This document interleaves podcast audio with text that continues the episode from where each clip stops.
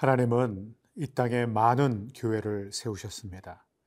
그 교회들이 바로 예수 그리스도의 몸입니다. 어, 교회마다 표가 다를 수 있습니다. 교회마다 핵심 가치가 다를 수 있습니다. 그러나 모든 교회, 모든 성도의 부르심은 하나님 사랑하고 이웃을 사랑하도록 부름을 받았습니다. 오늘 이 본문은 하나님을 사랑하는 것이 구체적으로 무엇인지를 우리에게 보여주고 있습니다. 하나님을 사랑한다는 것은 눈에 보이는 형제, 이웃을 사랑하는 것입니다.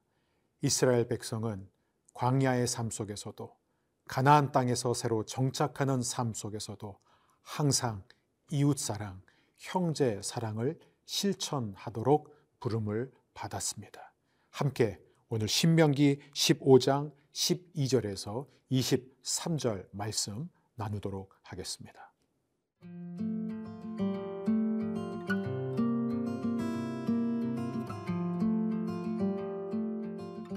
신명기 15장 12절에서 23절 말씀입니다. 내 동족 히브리 남자나 히브리 여자가 내게 팔렸다 하자 만일 여섯 해 동안 너를 섬겼거든 일곱째 해에 너는 그를 놓아 자유롭게 할 것이요. 그를 놓아 자유하게 할 때는 빈손으로 가게 하지 말고 내 양무리 중에서와 타작마당에서와 포도주 틀에서 그에게 후히 줄지니 곧 내 하나님 여호와께서 네게 복을 주신 대로 그에게 줄지니라. 너는 애굽 땅에서 종되었던 것과 내 하나님 여호와께서 너를 속량하셨음을 기억하라. 그것으로 말미암아 내가 오늘 이같이 네게 명령하노라. 종이 만일 너와 네 집을 사랑하므로 너와 동거하기를 좋게 여겨 네게 향하여 내가 주인을 떠나지 아니하겠노라 하거든 송곳을 가져다가 그의 귀를 문에 대고 뚫으라 그리하면 그가 영구히 내 종이 되리라 내 여종에게도 그같이 할지니라.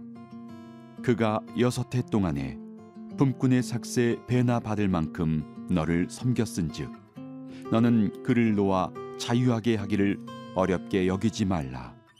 그리하면 내 하나님 여호와께서 네 범사에 네게 복을 주시리라.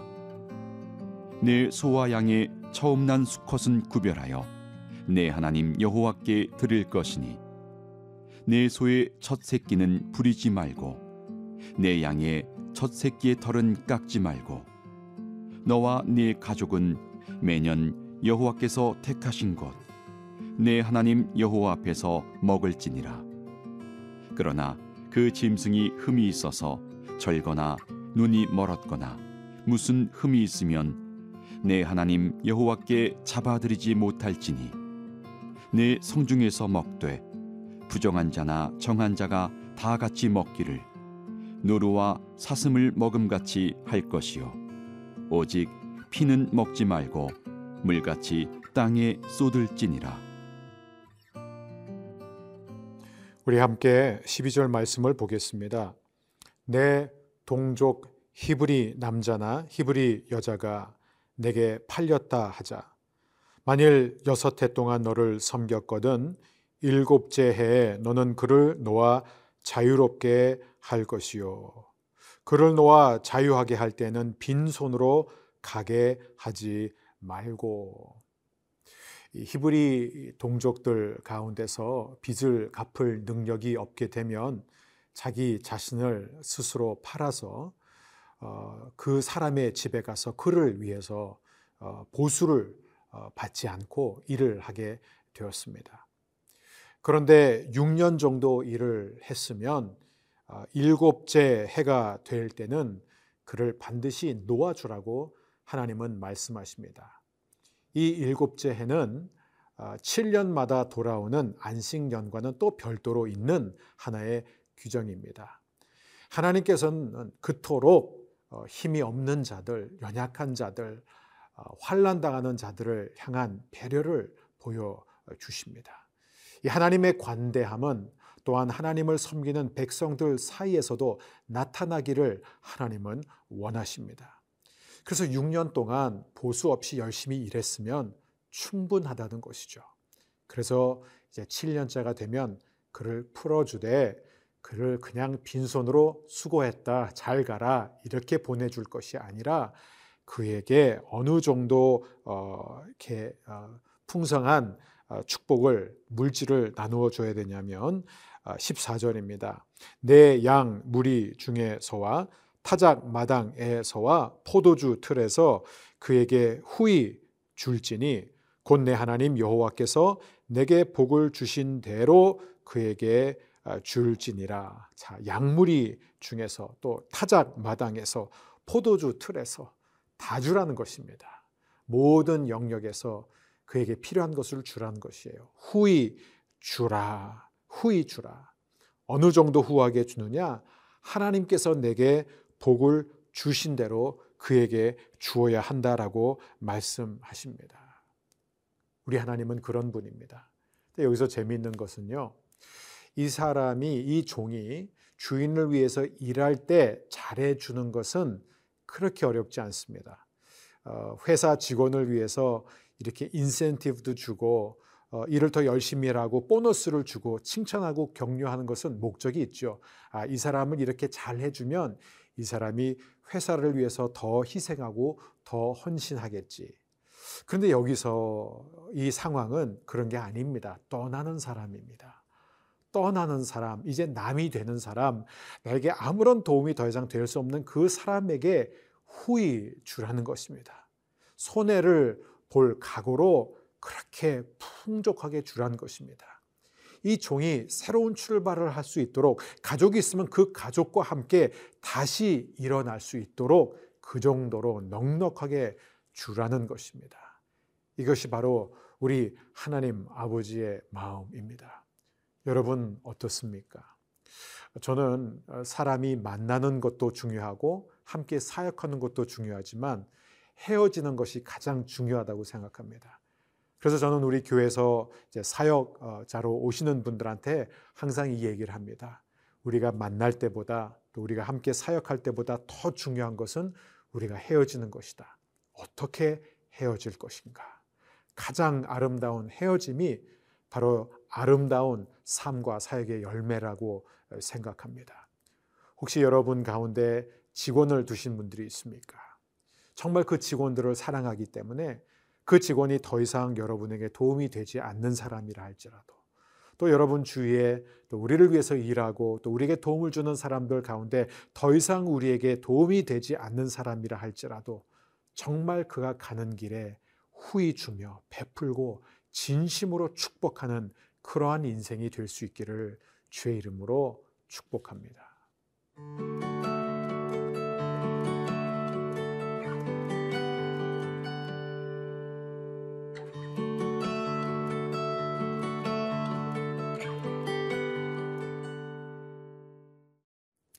6년 동안 열심히 일하고 떠나는 종에게 후이 주는 주인은 어떤 주인일까요?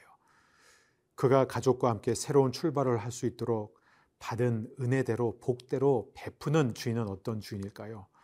당연히 존경받는 주인일 것입니다. 아마 이런 주인을 두었다면 그 종은 별로 떠나고 싶지 않을 것입니다. 하나님은 이 부분을 너무나 잘 아셨기에 16절에서 이렇게 또 말씀하고 계십니다. 종이 만일 너와 내 집을 사랑함으로 너와 동거하기를 좋게 여겨. 저는 어, 우리 모든 크리스찬 CEO들, 크리스찬 상사들은요, 자신의 직원들, 부하 직원들을 다 이렇게 대했으면 좋겠습니다. 아, 나는 이 사장님 밑에서, 이 상무님 밑에서, 아, 이 매니저님 밑에서 계속 일하고 싶다. 나는 이분 밑에서 일하는 것이 너무나 행복하다. 왜냐하면 이분은 나를 존중하고 나를 인격적으로 대하고 진심으로 대하기 때문이다. 저는 모든 크리스찬들이 그러한 크리스찬 직장인이 되었으면 좋겠습니다. 그게 우리 목표가 되어야 됩니다. 여러분, 우리는 직원들을 얼마나 친절하게 대해주고 있습니까? 얼마나 형제처럼 그들을 가족처럼 아끼고 있습니까? 이것이 진짜 예배입니다. 진짜 예배는 단지 교회 나와서 큰 소리로 열정적으로 찬양하고 손 들고 하나님 앞에 예물 바치는 것으로 끝나는 게 아닙니다. 어, 종종 큰 교회에서 주차장 또 주차가 어려운 그런 현실 속에서 자주 일어나는 일이 주차 섬기는 분들이 욕을 먹는 것입니다. 어떤 성도님들은 어, 교회 처음 와서 잘 모르셔서 그런지 모르겠지만 주차를 섬기는 분들을 직원 대하듯이 막 함부로 말하기도 하고 어, 별의별 일들이 해프닝들이 다 일어나는 게 바로 주차 사역입니다. 주차 사역하는 모든 분들 특별한 축복이 있기를 예, 바랍니다. 근데 여러분 진정한 예배는 주차장에서 시작합니다.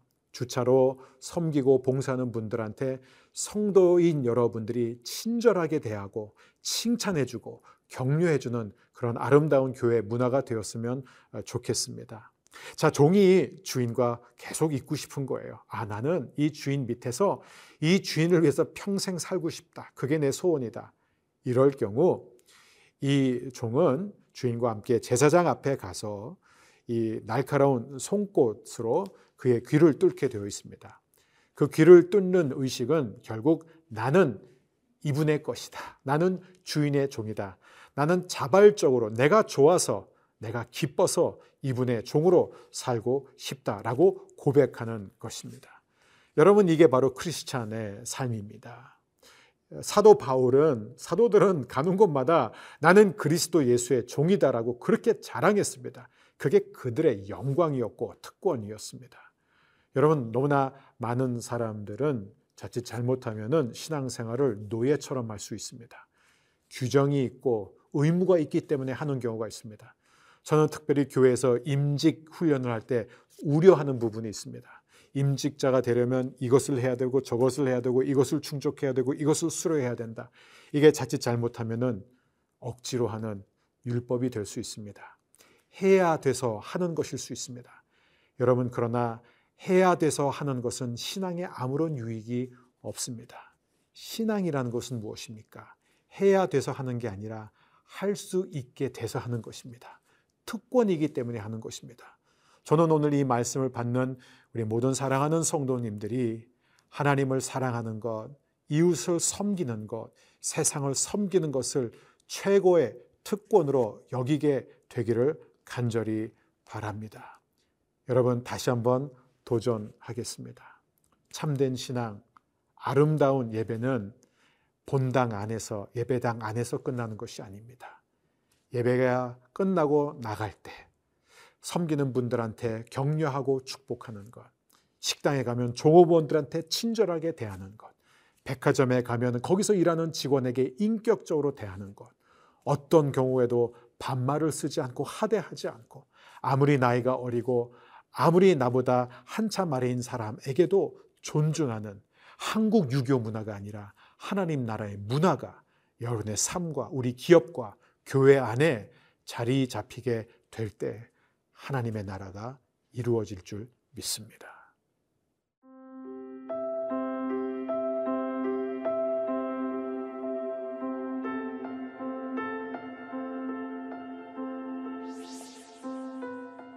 우리는 셀 수 없을 정도로 많은 은혜를 받은 사람들입니다. 우리가 받은 은혜를 알게 하여 주옵소서. 그리고 받은 은혜만큼 형제와 이웃에게 베푸는 삶을 살게 하여 주옵소서. 후히 주고 후히 베푸는 인생이 되게 하여 주옵소서. 우리 모든 성도들 어디를 가든지 자기보다 약하고 낮은 사람들을 친절하게 대하여 사랑받고 존경받는 거룩한 나라의 백성 되게 하여 주옵소서. 감사를 드리며 예수님의 이름으로 기도합니다. 아멘.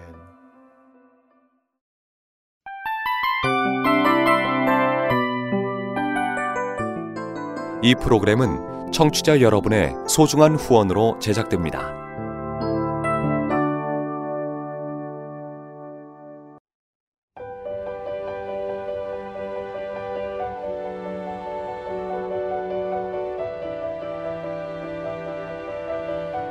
세상에는 수많은 교회들이 있지만 더 깊이 있는 말씀 강해를 찾기 위해 크기로만 교회를 선정하지 않습니다.